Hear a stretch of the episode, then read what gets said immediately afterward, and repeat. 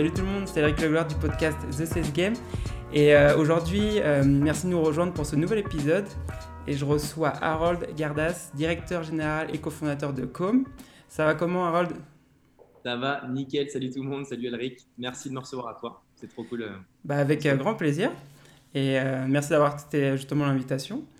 Et je suis super content parce qu'aujourd'hui, on va parler d'un sujet super intéressant qui est l'impact d'un vendeur justement dans une startup. Mais avant ça, est-ce que tu pourrais nous donner euh, euh, rapidement ce que tu fais et, nous, te présenter? Ok, cool. Alors, je vais essayer d'être rapide parce que c'est vrai que j'ai tendance à partir un peu, dans le Et donc, en gros, Harold Gardage, j'ai 27 ans, euh, serial entrepreneur, entre guillemets, dans l'âme, parce que j'ai monté pas mal de boîtes.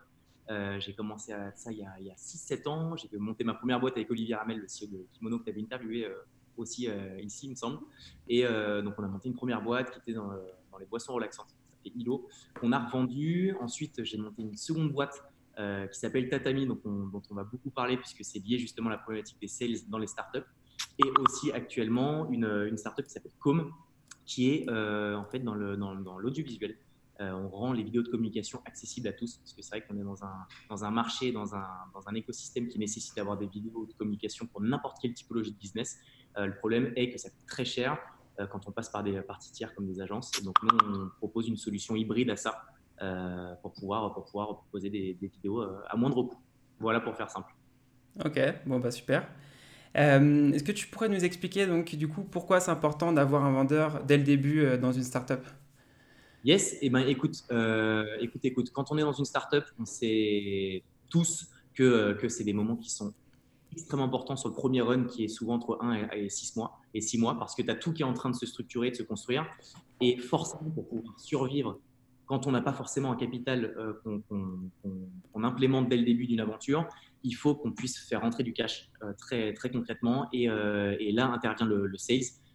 c'est la personne qui, in fine, même si jamais il y a plein de parties dans une entreprise qui permettent à terme de pouvoir avoir de l'argent, ça va vraiment être le sales qui te le ramène dans le dur. Donc, du coup, de partir avec, avec un sales dès le début. Ça permet de, encore une fois, commencer à comprendre ton marché en faisant un test en direct. C'est-à-dire que, par exemple, pour Ilo, notre première boîte, notre tout premier recrutement, c'était un sales. Alors, on avait vraiment euh, mis, l'ensemble de nos pépettes dedans parce qu'on n'avait pas forcément beaucoup d'argent. On était en plein début de création d'entreprise. On a quand même fait l'effort financier de se dire, OK, on en recrute un. Donc, c'était en freelance au début peu importe le modèle. Et la personne est allée directement sur le terrain pour essayer de pouvoir commencer à récupérer les premiers clients. Et il s'est avéré que, tu vois, on a très rapidement, on s'est très rapidement rendu compte qu'au final, le modèle économique n'était pas forcément le mieux parce que quand le sales allait démarcher des prospects, euh, ça ne prenait pas aussi bien qu'on le souhaitait. ce qui voulait dire qu'il y, avait, une petite coquille. Donc, en fait, à la fois un sales, ça va te permettre de ramener des, des, sous pour ta boîte et aussi et surtout pouvoir améliorer et verrouiller euh, ton modèle économique. Parce que souvent, quand on crée un BP, quand on a un business plan, quand on est en train de se dire, OK, comment ça va fonctionner euh, sur du moyen long terme, on a une vision qui est, pas, qui est assez erronée de ce qu'est la réalité. Parce que c'est vrai qu'entre le théorique de ce qu'on apprend et de, la manière dont on projette les choses, c'est souvent un peu différent. C'est très différent. Et euh, justement, j'allais te demander, euh, quand, quand, vous êtes rendu compte que votre business model ne fonctionnait pas, tu peux nous expliquer justement, euh, vous êtes rendu compte de quoi? Oui, bah, c'est une très bonne question. En fait, on s'est rendu compte, et c'est une erreur majeure, donc juste pour, pour rappeler la boîte, donc ILO, boisson énergisante, enfin apaisante autant pour moi. Euh. Donc, on était dans, vraiment le marché du bien-être euh, qui était assez actuel euh, il y a, 5-6 ans et qui l'est encore euh, d'ailleurs maintenant. Je mets juste dans le contexte parce qu'on estimait que ça allait vraiment être un marché B2C ou en direct, un petit peu en mode en grande, grande surface, tu peux trouver, tu peux trouver ces, boissons-là. Et il s'est avéré que quand on a envoyé nos sales en GMS, donc sur vraiment la partie supermarché, voilà, grande distrib, il s'est avéré qu'on s'est fait bouffer en deux secondes. Les mecs nous disaient que soit ils nous prenaient quasiment 100% de nos bénéfices si on en générait, et avant même ça, il fallait que le, produit, on, ait pu prouver qu'il y avait un certain nombre de personnes qui étaient intéressées. Donc ça collait absolument pas. On s'est dit, OK, on va peut-être essayer, on était jeunes. On s'est dit, on va peut-être essayer de shooter ça sur le, sur le website. Donc avec euh, notre Love Réseau, on va essayer d'aller pousser un petit peu certainement. Donc ça s'est fait, mais c'était plus par curiosité et, euh, et euh, l'envie de nos proches de nous aider plus qu'autre chose. Donc on s'est très rapidement dit, OK, il y a un souci, il faut d'abord qu'on génère une communauté et qu'on prouve qu'on a un produit qui est sexy et qui plaît avant même de pouvoir commencer à, s'adresser sur ce, sur ce marché-là. Donc, du coup, on a réaxé le tir. On s'est dit, OK, on va, on va essayer d'aller taper des, des, marchés un peu plus spécifiques. Donc, on allait chercher des hôtels. On s'est dit que c'était plus simple d'approche. et que c'est vrai que dans, certains hôtels, tu as, plein de produits, un peu de relaxation, de bien-être, etc. Donc on a commencé à vendre là-dessus, on a réussi à faire une première vente. Alors, on était un peu en mode fake it until make it que nous apprend un peu The Family. on est arrivé premier hôtel, je me rappelle encore, avec Romain, donc notre premier sales, et on s'est dit, on allait voir le, mec au culot. C'était un tout petit, tout petit hôtel, et on lui a dit, ok, on a déjà une quarantaine de clients alors qu'on n'avait absolument rien du tout. Euh, est-ce que vous voulez faire partie de notre, notre pool de clients et autres? Et donc, euh, après de, petites négociations, on a réussi à vendre nos 20 premières canettes, ce qui était absolument rien du tout. Pour nous, c'était dingue. Et donc, on a commencé comme ça à se dire, OK, l'hôtellerie, c'était un marché. On réaxait notre discours commercial en fonction des, retours qu'on avait de nos prospects. Et euh, petit à petit, ça s'est acheminé comme ça. Donc, voilà, l'intérêt d'un sales, c'est encore une fois de ramener de l'argent et aussi et surtout de pouvoir valider, structurer et modeler ton, ton modèle économique. Ok, et justement, comment ça vous est venu l'idée de démarcher les hôtels? Alors, c'est une bonne question. Pareil, on avait fini un petit peu tous nos potentiels clients. on avait la partie B2C. Ensuite, on s'est dit forcément un truc qui pouvait marcher, c'était tout ce qui était salon de bien-être, spa, tous ces créneaux-là qu'on a abordés, mais qui n'étaient pas forcément friands de, produits euh, euh, comme, celui-ci.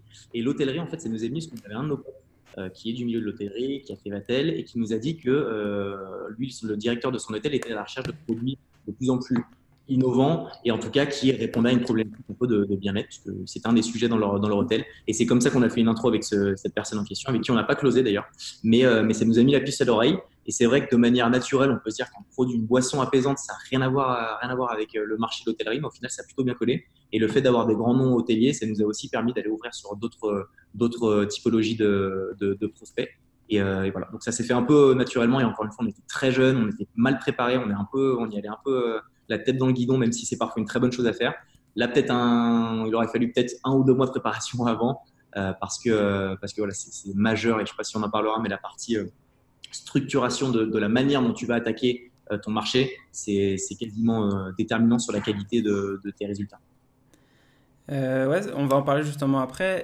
mais juste avant ça, pour terminer, tu as dit justement vous êtes passé donc du coup de la GMS, enfin sur les GMS, après, sur les hôtels, et tu as dit que ça vous a ouvert sur d'autres euh, d'autres types de prospects. Euh, vous avez prospecté quel type de prospects après ça? Ensuite, on est allé dans, les, dans des euh, boutiques de quartier. Donc là, c'était vraiment dans le dur, porte à porte, pour aller essayer de séduire certains, certaines petites boutiques qui s'ouvrent. Et surtout que c'était il y a 5-6 ans, c'était quand même le moment où il y avait de plus en plus de, de restos qui s'ouvraient. Donc on est allé les en porte à porte. On a deux trois potes qui ont monté des restos et puis on a essayé de toucher un peu notre produit pour pouvoir pour pouvoir commencer à mettre des noms en plus sur nos, sur nos clients. Et on a essayé des petits coups de com. Donc, je me rappelle qu'on faisait des partenariats. On avait essayé d'en faire un avec les Petzouilles, qui est un restaurant à Paris qui est trop cool, où on avait, euh, on avait mis tout en place un petit, un petit, un petit champ d'action qui est, euh, de communication qui était assez cool. Donc, ça nous a ouvert sur la partie restauration. On a fait ça, parce que tout ça, ça s'est fait sur six mois. La première, ça a duré un an et demi en tout. Première année, c'était on a levé euh, quelques, quelques, fonds sur My Major Company, qui était une plateforme de financement participatif. Donc il y a eu un gros travail à faire là-dessus. Ensuite, on a fait le tour de France des laboratoires pour trouver le laboratoire qui allait concevoir notre recette. On, ne connaissait absolument rien à ça, donc on s'est formé sur le terrain, donc c'était très long et fastidieux. Et ensuite, sur les 4-6 derniers mois, on a commencé à essayer d'être dans le dur et de, vendre des produits dont, je te parlais. Et euh, rapidement, on s'est fait racheter. Euh, donc on n'a pas eu le temps de tout structurer, de tout modeler et euh, d'avoir une opportunité un peu de dingue qu'on a saisie. Et, donc, donc voilà, c'est comme ça que l'aventure a, pris fin sur une vente. sur une revente. bah, au moins ça se finit, ça se finit bien. Plutôt, ouais, bon, pas des millions, je sais pas. non, non, mais, mais, non, mais c'est toujours mieux que ça se finisse comme ça que, que d'autres. Enfin, il y a d'autres chemins qui peuvent se prendre. Euh, justement, pour revenir sur ce que tu disais, euh, sur la structure, justement, de quand tu te lances, euh, du coup, qu'est-ce que tu aurais fait de façon différente sur ce que vous avez fait? Ouais, et eh ben écoute, on aurait mieux préparé, par exemple, une, un aspect de communication. On aurait vraiment préparé un espèce de premier petit buzz euh, pour pouvoir lancer notre produit. Là, au final, on l'a fait un peu, un peu à l'ombre de, des projecteurs, et ce qui est vraiment, vraiment dommage parce que ça aurait pu nous permettre déjà, d'un point de vue, euh, enfin, d'un point de vue confiance, d'être mieux. Parce que c'est vrai que si jamais tu as une dizaine, une centaine de personnes qui sont derrière toi, c'est mieux que quand tu pars un peu from scratch en direct et, euh, et, vraiment verrouiller le modèle économique. Non pas ne, se tester, c'est très bien de se tester sur le marché, sur le terrain et de se dire, OK, ce qui marche, ce qui marche pas, on réajuste le tir, etc. Mais c'est aussi bien de le travailler un peu plus en amont et on aurait dû anticiper le fait qu'en GMS, c'était beaucoup trop compliqué. Parce qu'on sait que c'est un marché, euh, pour ceux qui ne le savent pas d'ailleurs, c'est un marché qui est très, très, très, très dur à pénétrer.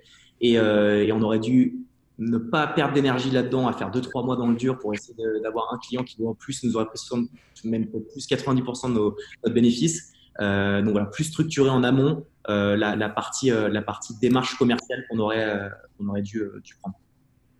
Ok. Et donc tu nous disais aussi les, les sales justement ça vous servait enfin surtout pour le revenu et pour améliorer le business model. Euh, est-ce que ça vous a permis aussi de... Bah justement, tu étais en train de dire que ça t'a permis de, de, voir ce qui marchait, ce qui ne marchait pas.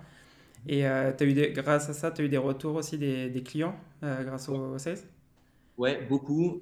beaucoup de nos potes à qui on a poussé encore une fois les produits. Et ah. ça, c'est constructif. Et pareil, ça, on en revient au sales parce que le sales, c'est non pas juste avoir un nouveau client et le lâcher, c'est aussi la fidélisation.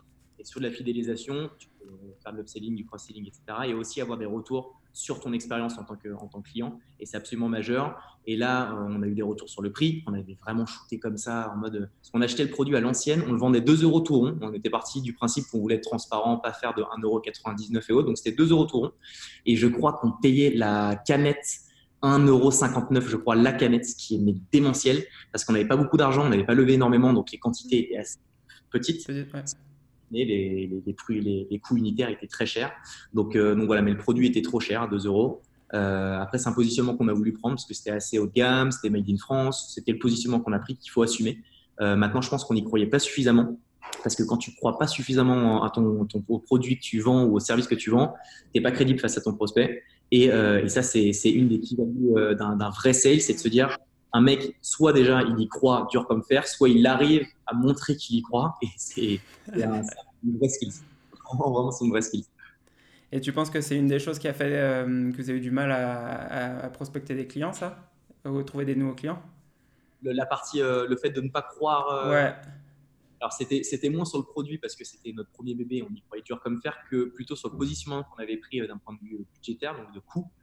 deux, ça paraît, moi je trouve que maintenant, tu vois, posteriori, six ans après, je me dis que c'est quand même pas dérisoire. Euh, maintenant, c'est vrai qu'au moment, je me rappelle très bien qu'avec Olivier, on discutait, on disait, on va essayer de mettre ça à 2 euros.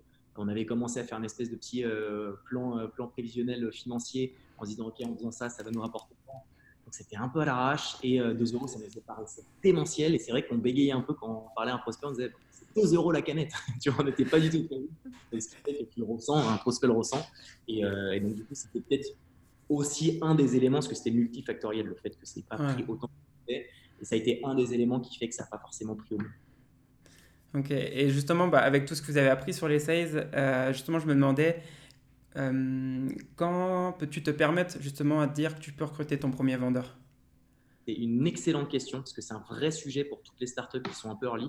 Euh, on en parlera peut-être après, mais moi j'étais dans le recrutement pendant quasiment deux ans donc, je vois un petit peu maintenant les problématiques des, entreprises. Et euh, alors, soit, pour, pour moi, tu as dit, de toute façon, tu n'as pas une, une, bonne manière de le faire euh, et une moins bonne. C'est pas aussi manichéen que ça. Tu as, différents, différents, as différents scénarios. Je dirais que c'est vraiment stratégique. Si déjà tu es sur un produit physique qui nécessite déjà des gros coûts, je pense que in fine, il faut que toi, en tant que fondateur, tu mettes les mains dans le cambouis. Même si tu es un ingénieur, que tu proposes un service, un, je sais pas, une plateforme tech, il faut que tu ailles dans le dur parce qu'il faut comprendre son marché, il faut, avoir, il faut comprendre l'ensemble des problématiques. Et tu vois ça, pour, par exemple, pour Hilo, je pense qu'on a délégué beaucoup trop rapidement parce qu'on était beaucoup dans la conception du produit et non pas suffisamment dans le dur du, de la vente. Ce qui fait qu'on n'a pas, on ne s'est pas imprégné de notre marché. Donc, euh, je perds le fil de la question, j'ai tendance à partir à droite à gauche. Mais euh, pour, pour le moment opportun pour recruter, c'est une fois que tu as mis la main vraiment dans la merdoum, tu te dis, OK, j'ai compris mon marché et que forcément, j'ai un minimum de, et on en vient forcément d'un point de vue euh, financier, budgétaire, j'ai un minimum d'assurance de, d'un point de vue financier pour pouvoir payer mon premier sales, que c'est un coût. Maintenant, un sales, les vrais, c'est un incentive en, variable. Donc, euh, c'est à toi de moduler, euh, de moduler la chose en sorte que ça ne te mette pas non plus en péril. Parce que sur les, premières, sur les premiers mois, c'est majeur d'avoir d'avoir euh, d'avoir un, truc plus ou moins périn, euh, pérenne. Pardon, et, euh, et donc voilà, c'est un peu compliqué comme question, mais je pense qu'il faut, il faut dire au moment où j'ai un produit fini ou un service qui est chiadé, je tente le d'apprendre un free au début et puis ensuite voir comment, comment faire pour, pour transformer ça en CDI. Et justement, là, pour, pour comme, là, justement, actuellement, tu as, as, un vendeur déjà qui t'aide? C'est moi qui suis 100% dans la partie. alors après, c'est un sujet qui est différent parce que comme on est dans la vidéo, on a eu la, notre vidéo de lancement a très bien fonctionné. On a fait quasiment 200 000 vues sur tous les réseaux, donc ça, a eu une portée énorme. Je dis pas ça pour, pour l'étaler, c'est juste parce qu'il y a eu des répercussions qui font qu'on a eu beaucoup d'inbound marketing.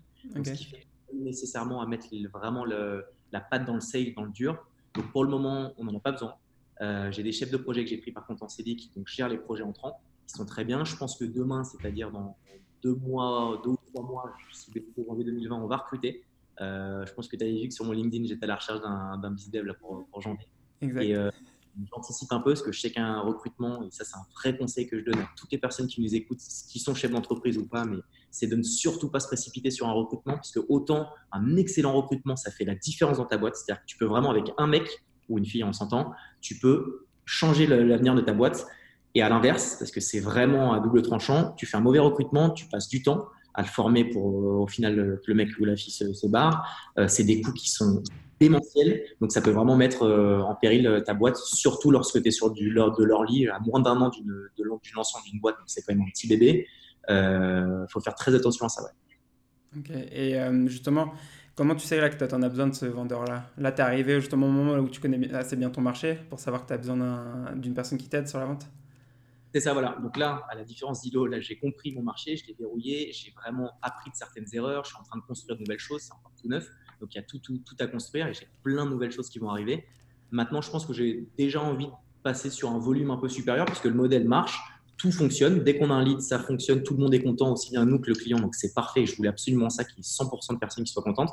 Et maintenant, j'ai envie de me dire qu'au lieu de faire 10 euh, projets par semaine, bah, je puisse en faire 30 euh, et qu'après-demain, je puisse en faire 50 et d'avoir une volume, vraiment une vision de volume. Après, volume, on a souvent tendance à se dire, putain, quand on fait du volume, tu, tu délaisses la qualité. Pas du tout. Ce qu'il faut, c'est le faire dans, un, dans une bonne séquence.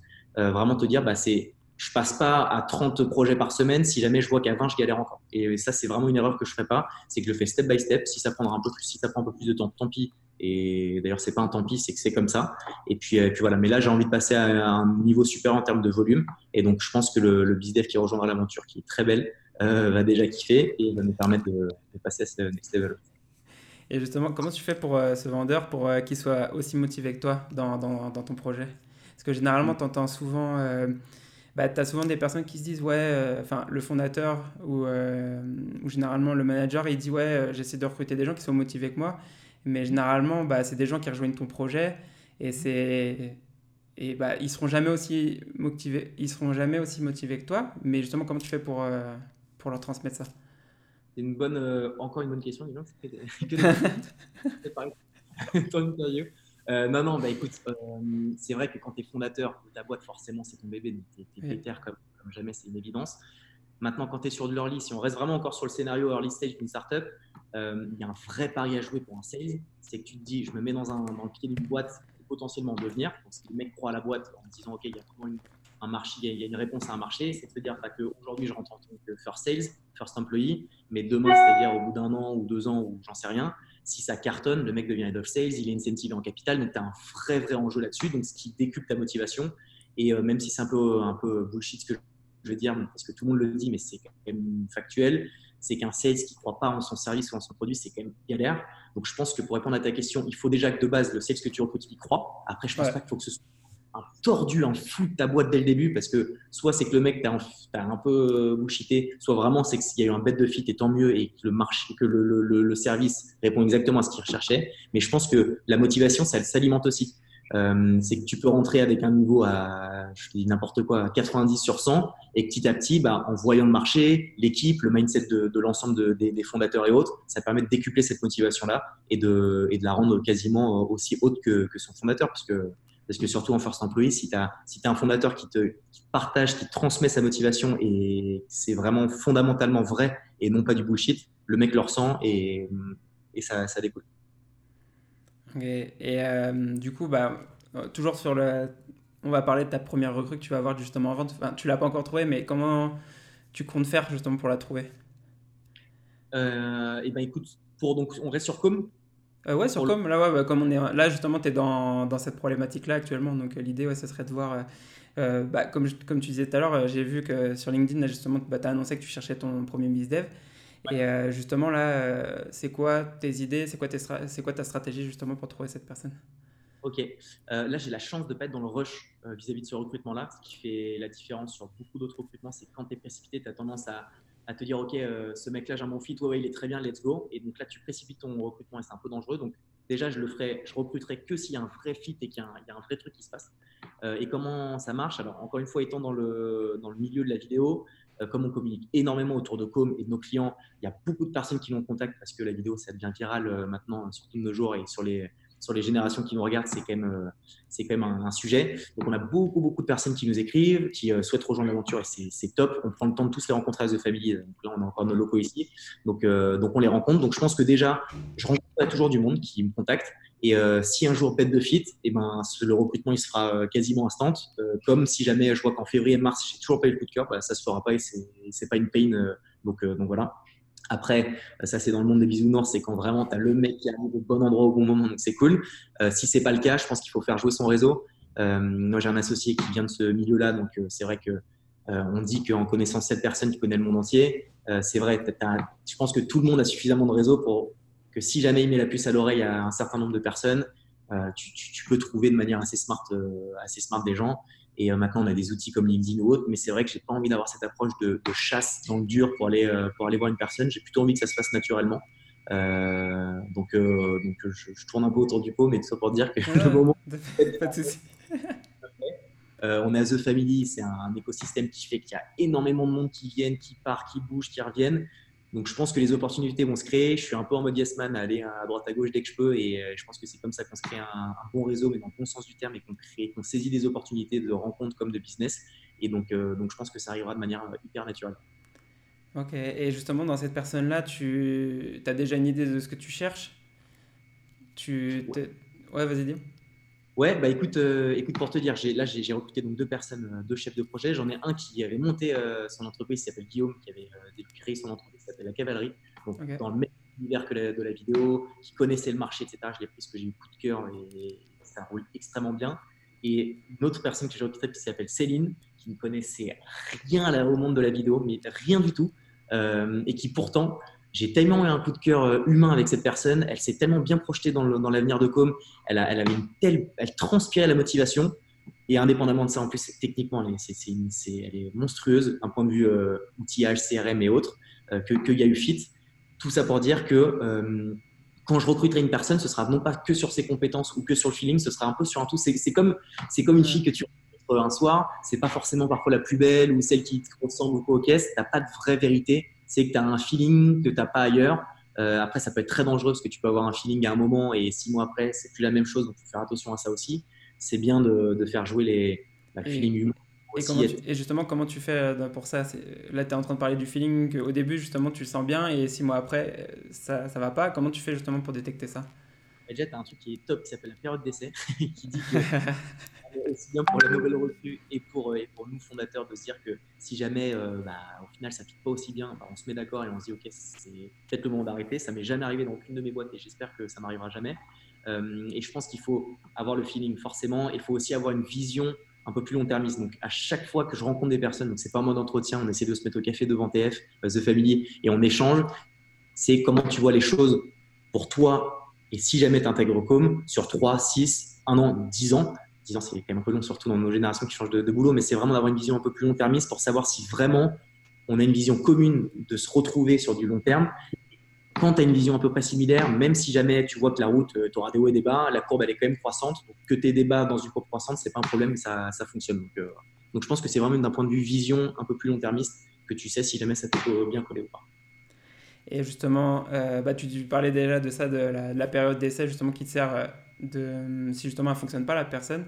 Et euh, si tu vois au bout de trois mois bah, qu'elle fonctionne pas, justement, euh, tu, tu arrêtes la, la, relation avec cette personne, j'imagine. Bah, t'échanges avant quand même. Ouais. Parce que... ouais, oui, non, ah, bien sûr. Je envoie juste un mail. oui, non, c'est fini. non, non, non, ouais. J'hésiterais, tu vois, mais ça m'est jamais arrivé vraiment. Alors, sauf dans le recrutement, c'est d'autres sujets, parce que c'était pas pour ma boîte, euh, en l'occurrence, donc j'en parlerai peut-être après. Mais je pense qu'il faut aussi avoir la, enfin, suffisamment d'esprit, d'ouverture d'esprit, même si c'est compliqué parfois de se dire, OK, il faut mettre fin à une relation amoureuse, euh, amicale et ou euh, professionnelle. Je pense qu'il faut avoir un peu de recul en se disant en amont, parce que une rupture peut bien se passer si en amont tout s'est bien passé. Tu peux, tu peux, tu peux appliquer ça vraiment à ta vie personnelle, professionnelle, tout ce que tu veux. Si jamais en amont tu dis ok, on tente, on essaye, on joue le jeu à 200%, mais si dans trois mois, six mois, enfin tu détermines un peu, euh, un peu d'un point de vue temporel des, des, deadlines, tu dis ok, on factuellement, on voit que ça ne fonctionne pas, il faut que les deux personnes aient la souplesse d'esprit de se dire bon bah ok c'est que ça fitait pas, euh, c'est pas, il faut pas le prendre pour soi, c'est juste que c'est un, c'est un matching qui s'est pas forcément très bien fait. Euh, après ça c'est super sympa de le dire en amont quand ça arrive, c'est toujours chiant, euh, aussi bien pour la personne qui dit que c'est fini que pour celle qui reçoit la, la réponse. Euh, mais quoi qu'il arrive, jamais de la vie je une personne en disant ça fait trois mois, c'est mort, ça marche pas, j'échange. Et tu vois, je re-challenge, je dis ok, on pourrait axer le tir à droite, à gauche. Et si vraiment in fine ça marche pas, ça marche pas, c'est le jeu. Il faut aussi faut aussi voir la réalité du marché qui est qu'il faut que ça fonctionne et si ça fonctionne pas, c'est. Ouais, c'est parce que je te, je te, posais cette question parce qu'en gros, euh, nous là dans la boîte où en fait, on a un, vendeur. Bon, après, c'est différent, on n'est pas là, on n'est pas en mode fondateur euh, euh parce que c'est à notre niveau, justement. Euh, sur, sur le marché où on est, il y a une personne qui. ben, on, elle est passée d'un rôle de, de compte management, donc l'attention clientèle, justement ouais. dans la partie sales. Et euh, bah, on essaye de lui donner des conseils, de la coacher justement sur lui dire euh, bah, comment faire les choses. Mmh. Et euh, cette personne justement, elle, bah, elle écoute pas, elle, fait, elle, fait, elle, continue à faire ce qu'elle veut. Et euh, justement, bah, on ne sait pas quoi faire. Juste, ça fait deux mois là, justement qu'on essaye de... Bah, on, on, fait, on a une heure de formation par semaine, plus une heure de... On échange les, les meilleures techniques enfin, que chacun fait. On a, chacun explique ses process et tout. Et, euh, et il continue à faire ce qu'il veut en fait. Il... Comment tu ferais justement avec une personne comme ça? Ouais, c'est une bonne question. Tu, tu il écoute pas tes pro... enfin, il regarde pas tes podcasts, que sinon tu lui annonces cash que. Non, non. Ah non, non, mais après, c'est pas. Moi je, moi, je prendrais pas de décision sur ça, mais justement, on m'a demandé de l'aider justement à, à, le, à, le, pousser justement à, à se développer et à justement à arrêter de, de, faire justement de faire les choses comme lui pense que c'est mieux. Parce que bah, après des fois tu ça te, te remettre en question aussi de, de dire bah, ce que je fais ça fonctionne pas qu'est-ce que je peux faire justement pour euh, pour m'améliorer? Ouais. et enfin ça c'est pas que dans la vente je pense que c'est dans tout dans, dans, toutes les situations. Et euh, et non non justement moi je suis pas là pour dire ouais non c'est fini avec lui justement bah, je suis en train d'essayer de le pousser mais je vois que je, je lui dis j'essaie de trouver en fait qu'est-ce qui le drive euh, qu'est-ce qui le motive justement tous les jours et, et même en, en, faisant ça, en, savant, en sachant que c'est par exemple lui, c'est justement c'est les commissions, et ben, même, en, même en sachant ça, ça, ça change pas. Donc, euh... Déjà, le fondateur, je pense qu'il a une bonne approche. Si jamais euh, il avait déjà lui essayé de, de, gérer le problème, alors je ne sais pas si vous avez du middle management ou pas, je ne sais pas combien vous êtes. C'est si, on a. Si, on a. Middle management. Mais euh, donc le, en tout cas, si jamais le middle management a essayé euh, de l'écouter, de savoir ce qui marchait, ce qui marchait pas, donc ce qui est le truc le plus classique, hein, et, voilà. mais c'est bien de le faire. Si ça marche pas, je trouve ça très bien qu'il vous ait responsabilisé vous. Si jamais vous êtes en mode euh, même au même, même stade avec, le, avec cet employé-là, je trouve ça très cool qu'il ait fait parce que si, si ça marche pas sur une approche frontale, il faut essayer d'aller sur les côtés. Si ça marche pas sur les côtés, il faut peut-être aller voir derrière. Et en l'occurrence, peut-être que lui, son souci, c'est non pas au boulot euh, des objectifs, de l'argent, c'est peut-être qu'il a des soucis lui personnels et ça arrive quand même euh, assez souvent. Donc peut-être que lui, ce dont il a besoin, c'est peut-être un conseiller de vie euh, perso, donc en mode pote ou autre. Donc c'est hyper compliqué, surtout comme ça, là, en posant la situation de cette manière-là. Ouais. Mais je pense qu'il faut, qu'il faut, il faut forcément discuter. Bon, ça, c'est normal. Discuter en dehors de, du cadre du travail.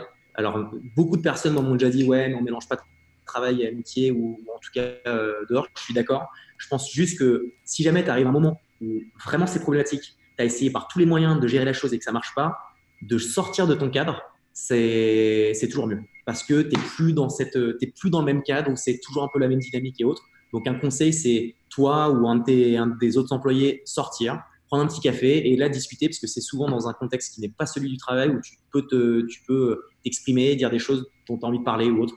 Donc, euh, donc je dirais que ce serait peut-être la jouer comme ça, tu vois, la jouer un peu moins dans le cadre du travail, la jouer dehors et, euh, et, voir ce que ça donne. Et puis après, si jamais ça marche toujours pas, c'est peut-être de discuter, de se dire, bah, attends, peut-être que t'es pas au bon endroit. Euh, encore une fois, c'est pas un échec. C'est on est on est une génération qui, qui, qui on est on, c'est une évidence. On va changer 5 à 6 fois de métier, en tout cas de boîte. Après le métier chez PEM, en tout cas de boîte. Donc il y a peut-être un moment où il a fait le taf, ça fonctionne plus au mieux, faut que tu passes à une next step et il faut pas la, faut pas l'amener en mode genre c'est horrible machin, c'est juste une, étape dans la vie.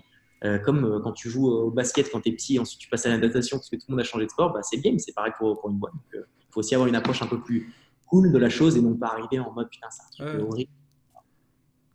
Ah, mais ouais, je te pose la question parce que justement, c'est c'est assez euh, frustrant justement quand tu justement essayes de l'aider et, et, ça marche pas parce que c'est même pas dans l'idée de c'est comme ce que tu disais tout à l'heure c'est justement tu vas pas arriver je vais dire ouais c'est fini c'est ça ça n'a pas marché c'est fini non justement l'idée c'est c'est essayer de comprendre ce qui marche pas, mais je pense que. Hum, et de, de l'aider.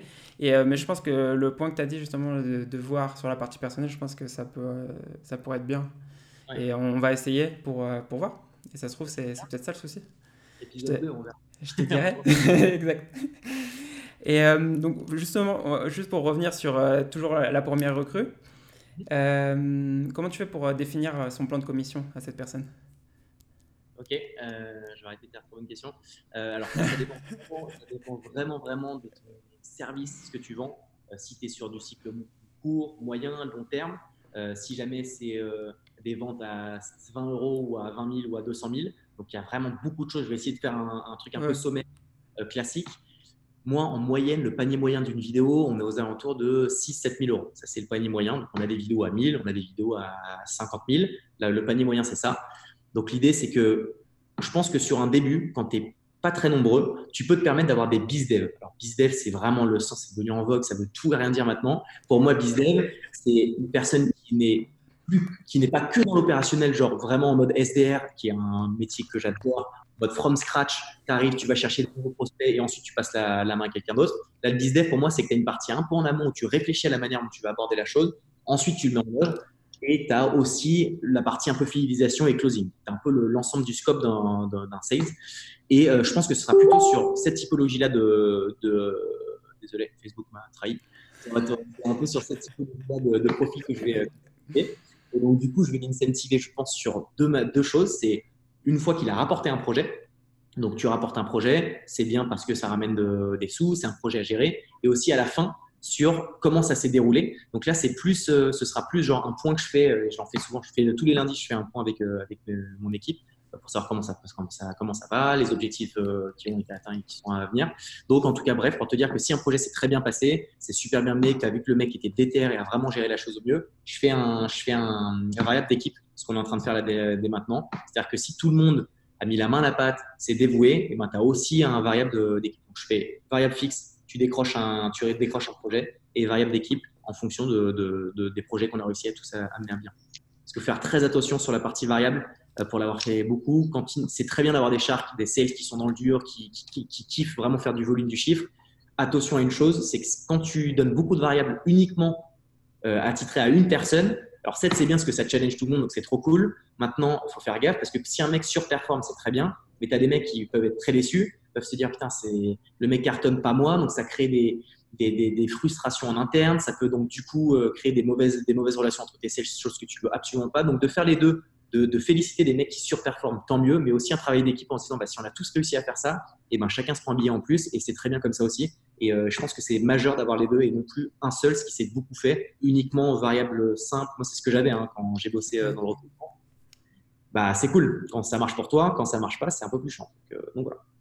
Je sais pas si j'ai répondu. Si, si, si, c'était, as très bien répondu. Justement, pour terminer sur la question, euh, c'est quoi le pourcentage justement que tu donnes, euh, par exemple, ton fixe euh, à ton sales, c'est 50%, tu donnes 25% sur ses variables à lui et 25% sur les variables d'équipe, ou comment tu fais?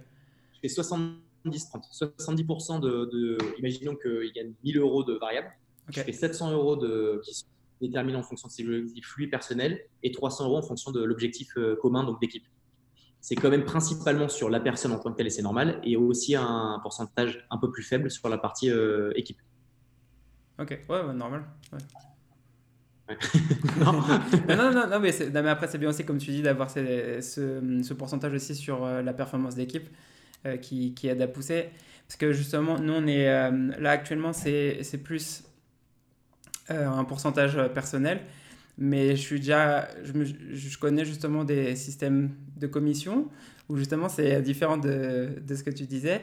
C'est les top performers, et ils ont, et en fait ils récupèrent les, euh, les commissions en fait des ceux qui ne remplissent pas leurs objectifs. Euh, c'est un, un, autre niveau, c'est un autre niveau encore, mais c'est, je pense que tu n'as pas une stratégie qui fonctionne sur ça. Donc, mais ça. ce qu'on disait, c'est ça dépend du marché d'eau, aussi de la grosseur de ton entreprise, parce que là, c'est super mignon. Quand tu es moins de 50, tu peux te permettre de mettre en. Et 50, ça commence à être costaud, mais tu peux mettre en place des choses comme ça. Après, quand tu commences à être 1000, 2000, 2000 personnes, faut aussi avoir la réalité du marché et juste pas être en mode startup mindset, genre ouais, tout, est beau, tout est rose. Tu as aussi la réalité qui fait que ouais, il faut processiser certaines choses. Maintenant, là, ce dont tu viens de me parler, je suis pas certain que je ferais ça quand même parce que là, c'est euh, non, c'est vraiment Sharky. Et surtout, je préfère pour me dire que j'ai un sales qui a top performé, il a un vrai variable et il se dit, OK, même si tu vois, et c'est pas la meilleure des options, mais même si le mec ne le fait pas naturellement d'aller aider ses, ses, potes ou ses, ses, euh, collègues, de dire au moins je le fais pour l'objectif d'équipe et je vais pousser mon entreprise. Alors même si c'est naturellement pas un, ce dont il avait envie, ça permet quand même d'avoir une dynamique d'équipe qui est, quoi qu'il arrive, dans les pires des scénarios, quelque chose de plutôt positif. Après, euh, le, meilleur des scénarios, c'est que les mecs le fassent euh, par eux-mêmes en se disant j'ai envie d'aider mon, mon, collègue euh, pour, pour, que ça booste, pour que ça cartonne et que la boîte fonctionne à fond. Mais dans une logique un peu plus gros, je pense que c'est un peu risqué de te dire ok, je vais choper le variable d'un autre sèche. Après, je ne juge pas, mais. Bon. Non, mais c'était bien Justement, je voulais avoir ton avis sur ça pour voir ce que tu en pensais. ouais, non, mais c'est et euh, pour terminer justement sur euh, bah, ce, euh, ce, premier ce que tu vas voir, quels sont les outils que tu vas lui donner pour, pour qu'il puisse, bah, pour puisse commencer justement Oui, alors nous on, est sur, on a quelques petits outils dont on peut parler. Alors sur la partie facturation, je dis des termes, je peux. Enfin, je, je te dis exactement les CRM de Costa Ouais, ouais, vas-y. Sur la partie facturation, ce que j'ai envie de, je responsabilise moi les personnes pour euh, leur, leur, projet. Donc, je suis pas le seul à gérer la partie financière. Donc, on passe par celle-ci. Celle-ci, donc une plateforme sur laquelle tu peux gérer tes devis et tes factures online. Ensuite, on est sur Pipedrive, sur la partie euh, prospection, gestion des projets, et on est aussi sur Asana, euh, que Guillaume, un de, mes, un, de mes, employés, m'a recommandé et que je trouve très cool, qui permet d'avoir un peu une vision globale d'un projet, savoir dans quelle étape. C'est un peu une espèce de Trello 2.0 euh, qui est plutôt cool. Donc, il, bosse sur ces projets-là. Et après, je suis encore sur Excel. Euh, parce que beaucoup, c'est très critiqué, mais je trouve que quand tu le fais, alors il faut être extrêmement rigoureux. Moi, je suis un malade mental des données. Je pense qu'il faut capitaliser l'ensemble des datas, des données, parce que c'est là où tu peux voir tes pains, c'est là où tu peux voir où tu passes du temps et que ça te rapporte pas assez. Donc, tu peux optimiser tout ça pour euh, devenir une machine. Donc, moi, je suis un grand, grand malade de ça. Et Excel, je trouve que bah, au moins, c'est carré, c'est béton, tu mets ça dedans. Et quand c'est béton et c'est carré, c'est un outil qui est plus que monstrueux. Donc, euh, donc voilà, pour répondre à ta question, c'est Pipedrive, Asana, celle-ci et le fameux Excel. Voilà. et euh, maintenant, j'aimerais passer sur euh, des questions un peu plus générales, justement sur, sur la vente. quel est le livre qui a le plus influencé bah, ta vie de, de, commercial, justement? Ok. alors, à l'ancienne de chez ancienne, c'est mon père qui m'a fait lire ça. J'avais lu L'art de la guerre de Sun Tzu ça n'a rien à voir avec euh, le sale en tant que tel, mais il y avait bien plein de métaphores que je rapportais à, ma vie de tous les jours et, euh, j'ai toujours été un sales. Je j'ai pas parlé de mon passé, mais j'ai toujours aimé avoir des projets et autres. Et donc c'est vrai que j'arrivais à, au départ, c'était c'était chiant, j'aimais pas lire, j'avais pas envie, mon père me forçait. Et au final, tu vois, après réflexion, je me posais, je me disais, c'est pas débile en fait ce qu'il me raconte. Et j'arrivais avec ces métaphores-là à, le retransposer sur, vraiment des cas pratiques de sales. Donc je te dirais ça. Et alors, sans faire de pub pour The Family, mais il y a toujours c'est un des derniers livres euh, c'est le livre de la jungle qui a été coécrit par euh, Oussama Amar, je ne sais pas si tu l'as lu, mais qui, euh, parle de la place de l'employé dans la startup. Parce que c'est vrai qu'on parle beaucoup des CEO, de l'effervescence des startups, mais on, oublie aussi un petit peu l'essence des voitures. Donc la voiture, on va dire que c'est l'entreprise. Celui qui la conduit, c'est le CEO, mais tu as aussi tous les roues, la carrosserie, et tout ça, c'est les employés, c'est le nerf de la guerre. Et donc j'ai trouvé ça très malin de pouvoir aussi se faire un focus sur, sur les employés qui sont parfois un peu délaissés, pas mis dans le, dans les feux des projecteurs. Et tout ça pour te dire qu'ils font des références à la partie sales. Et j'ai trouvé ça cool parce que c'est, c'est en quoi tu performes quand tu es bien dans une boîte. Parce que c'est vrai que le bien-être et la productivité, c'est quelque chose qui est parfaitement lié. Tu, moi, je, enfin, je, par exemple, je, fais euh, les vendredis en remote. Toute ma boîte bosse en remote le vendredi. T'en as plein qui me disent ouais, mais attends, mais comment tu fais pour contrôler, etc. Et eh ben, je le fais pas. Et naturellement, je vois que le taf est fait. Et tu vois, c'est comme, euh, je, je suis pas encore euh, père, mais j'imagine que quand tu éduques un enfant, tu, si tu viens le voir, tu, tu regardes ce qu'il fait, tu le chiades, machin, naturellement, ça, ça, fait chier l'enfant, il regarde, il a envie de faire tout l'inverse. On a tous eu ce sentiment que quand nos parents nous fliquent, tu dis, j'ai limite envie de faire l'inverse pour leur faire chier, à la différence que si ton père te dit, bah, je te fais confiance, vas-y, je te laisse trois heures, fais ton truc, bam, bam, tu pars. Là, tu dis, ok, m'a responsabilisé, j'ai envie, bah, j'ai envie de lui faire plaisir, j'ai envie que ça marche, donc let's go. Et je pars de ce, de ce principe-là. Euh, tout ça pour te dire que le livre de la jungle, il parle de ça, du bien-être au sein des startups, et que, euh, ça a été un livre qui, a été très enrichissant d'un point de vue sales euh, pour moi. Voilà. ok, bah, c'est très bien. J'ai noté justement pour pouvoir. Euh, je l'avais noté, mais je l'avais pas encore lu en fait. Euh, donc je vais le noter. Pour le, je vais le mettre sur ma to-do list et le lire. quel est l'achat de 100 euros ou moins qui a plus impacté ton entreprise, justement au niveau des sales? 100 euros, donc 100 euros au moins, qui a plus impacté mes sales. Alors j'essaie de faire référence à Com, c'est peut-être pas le meilleur des. Ah non, mais ou dans, dans une autre expérience, hein, pas forcément sur Com. Ouais, 100 euros. c'est une très bonne question. Je suis sûr que j'en ai plein. Il faut juste que je trouve. mais euh, je pense que c'est toi. Bon, tu mettras un petit cut là-dessus, hein, parce que je réfléchis. Euh, hmm. Attends, laisse-moi réfléchir. Pas de soucis. Qu'est-ce que j'ai mis comme dépense il y a pas longtemps 100 euros? Ah, franchement, franchement, je dépense, je dépense pas la masse pour la partie sales, c'est vraiment sur l'humain en tant que tel. Et eh ben, tu veux que je te dise? Donc, je vais répondre à ta question. Et alors, ça va faire bullshitter, que tu vas me dire, ouais, machin. Mais je pense que c'est des dépenses en verre dans des bars pour faire kiffer mes, les gars de ma team. Parce que tu vois, je te dis ça, on a fait un gros, gros tournage mercredi là pour Totem, ce qui était top. On était fatigués, on allait se prendre des bières au, resto post-tournage. Et j'ai senti, aussi bien pour moi que pour eux, que le fait de tous se retrouver après un tournage et que j'ai senti, tu le sens, que tout le monde était bouillant. On s'est tous regardé parce que le, tournage s'est vraiment très bien passé et on s'est tous dit sans se le dire, putain, il y a un truc, on va faire un truc monstrueux et on est tous intimement persuadés que comme ça va être.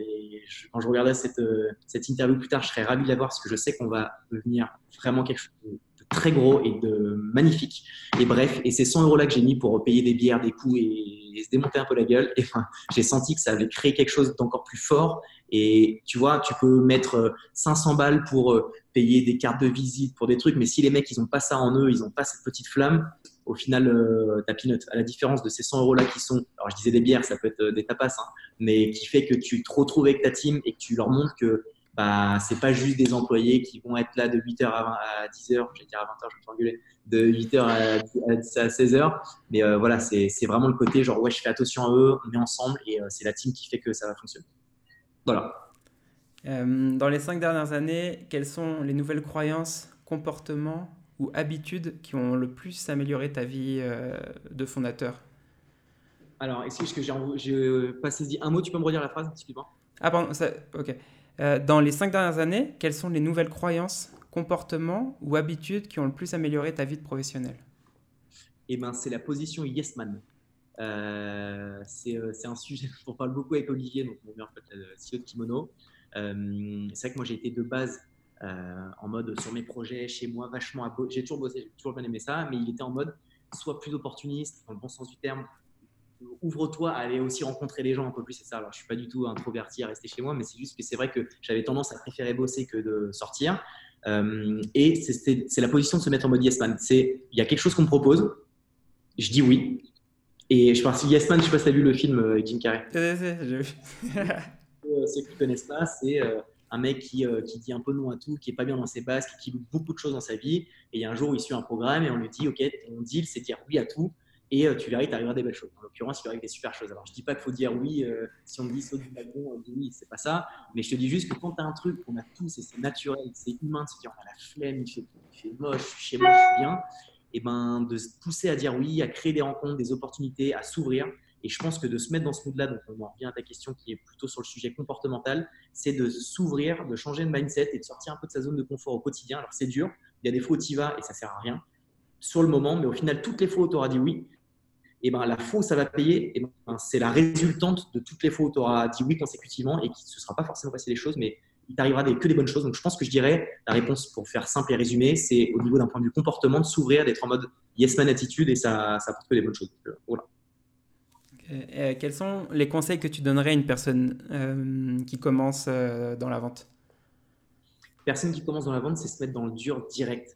Parce que c'est vrai que c'est très bien, mais tu as plein d'écoles, écoles de commerce, un peu le truc que beaucoup font, euh, qui t'apprennent beaucoup de théorique, c'est très cool. Mais je pense qu'il manque aussi un peu de concret et surtout un peu de concret. Et tu vois, tu as plein de nouvelles écoles qui se montent là sur des formats où tu es 4 à 6 mois, où tu es dans le dur, tu es dans l'opérationnel, tête des startups dans le concret. Donc ce que je dirais, c'est, et je te parle pas de formation payante ou autre, parce que je pense que tu peux te démerder maintenant sur Internet pour faire un milliard de choses, mais c'est se mettre dans le concret, c'est se dire, ben, j'ai un truc à vouloir vendre, au lieu de le mettre sur eBay machin, j'essaie dans le dur, je vois comment ça marche euh, et, vraiment de se mettre dans le concret direct, parce que c'est comme ça qu'au final, tu performes le mieux, surtout sur un sales, même si du théorique c'est important, surtout quand tu es sur des steps où c'est un peu plus data, euh, stratégique, et, euh, voilà, tu as, d'autres sujets qui arrivent, mais sur le dur, c'est vraiment de se mettre dans le concret. Et, euh, et te dire, tu as toujours des potes qui montent une boîte, bah aide-les. Genre, si jamais tu es vraiment early, tu les aides. Ils vendent un nouveau parfum, euh, l'arôme de Tsubra, j'en sais rien. Bah go, essaies de le vendre et tu te mets dans le dur pour essayer de, de, de, vendre tout ça. Et de toucher au concret, ça permet vraiment de, de se faire une idée déjà de savoir si on aime ou on n'aime pas et, euh, et vraiment de, mettre le nez dedans pour, pour, pour performer à fond. Et quel conseil devrait-elle ignorer? Quel conseil? Devrait-elle ignorer? Quel conseil devrait-elle ignorer? Euh, pas mal, je pense. Hein. Donc, c'est. Euh... Quel conseil devrait-il ignorer? Combien de fois on a entendu des. Il faut que je me rappelle des, où on te balance des trucs un peu bullshit sans arrêt. Ouais, il y en a plein, mais déjà une personne qui conseille, c'est déjà bien. Mais attends, je pas envie de te sortir un truc. Euh... Quel conseil devrait-il ignorer? Ouais, si jamais je devais répondre à ta question, donc quel conseil devrait-il ignorer? C'est le fait de dire que ouais, quoi qu'il arrive, ça, ça va aller mieux, tout arrive toujours bien. Le positivisme, c'est très bien, il faut être dans cette, dans cette mindset-là, mais si tu ne bouges pas, il se passe. Donc souvent, quand les gens disent non, mais t'inquiète, ça arrivera un jour, il faut juste que tu t'y attendes, que tu y crois, etc. Oui, mais il faut se mettre en position 2 pour pouvoir, pour pouvoir faire en sorte que ça arrive. Donc euh, vraiment se mettre en position, en position open et j'avance pour que, pour que ça fonctionne vraiment. Ok, très, très bonne réponse, je trouve. Et euh, on arrive sur la fin justement de, de l'interview. Euh, justement, euh, dernière, euh, plus un, petit challenge justement pour ceux qui sont en train de nous écouter euh, sur le podcast. Donc, pour ceux qui nous écoutent et qui veulent s'améliorer, quel serait ton défi à mettre en place dès demain pour s'améliorer dans leur poste de vendeur? Et ben, et, et ben, je dirais alors ça va faire un peu une redondance avec ce que j'ai dit avant, mais je dirais de se mettre en mode yes man. Alors non pas là sur l'ouverture d'opportunités, enfin, quoi que si aussi, mais c'est de dire dès que j'ai un client qui m'envoie chier, et ça arrive souvent et c'est normal quand tu es un sales, c'est je me le note et je vois comment est-ce que je peux changer ça dans le process de vente. Par exemple, euh, tu as un mec qui dit Ouais, mais c'est toujours trop long. Je te donne l'exemple simple, mais ouais, la commande, elle est arrivée beaucoup trop tard, etc. Ok, beaucoup trop tard, délai de livraison, comment je peux optimiser ça? Et vraiment de se mettre en mode ouverture d'esprit. Donc, c'est vrai qu'on essaie, on a une formation, on te dit de faire comme ci, de faire comme ça, et c'est bien, il faut être dans l'opérationnel et parfois pas se poser de questions et avancer. Mais il faut aussi avoir du recul en se disant Ok, quand il y a vraiment des choses qui ne fonctionnent pas, il faut que je me pose pour voir comment je peux l'optimiser. Et, euh, et donc, je dirais vraiment en mode yes man, propre au poste de sales. Voilà. Ça marche.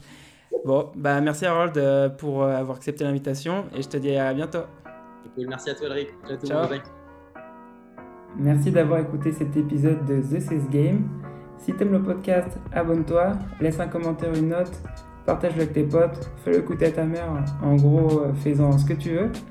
Et ça serait top aussi si tu pouvais m'aider à le partager. On se revoit dans le prochain épisode. Ciao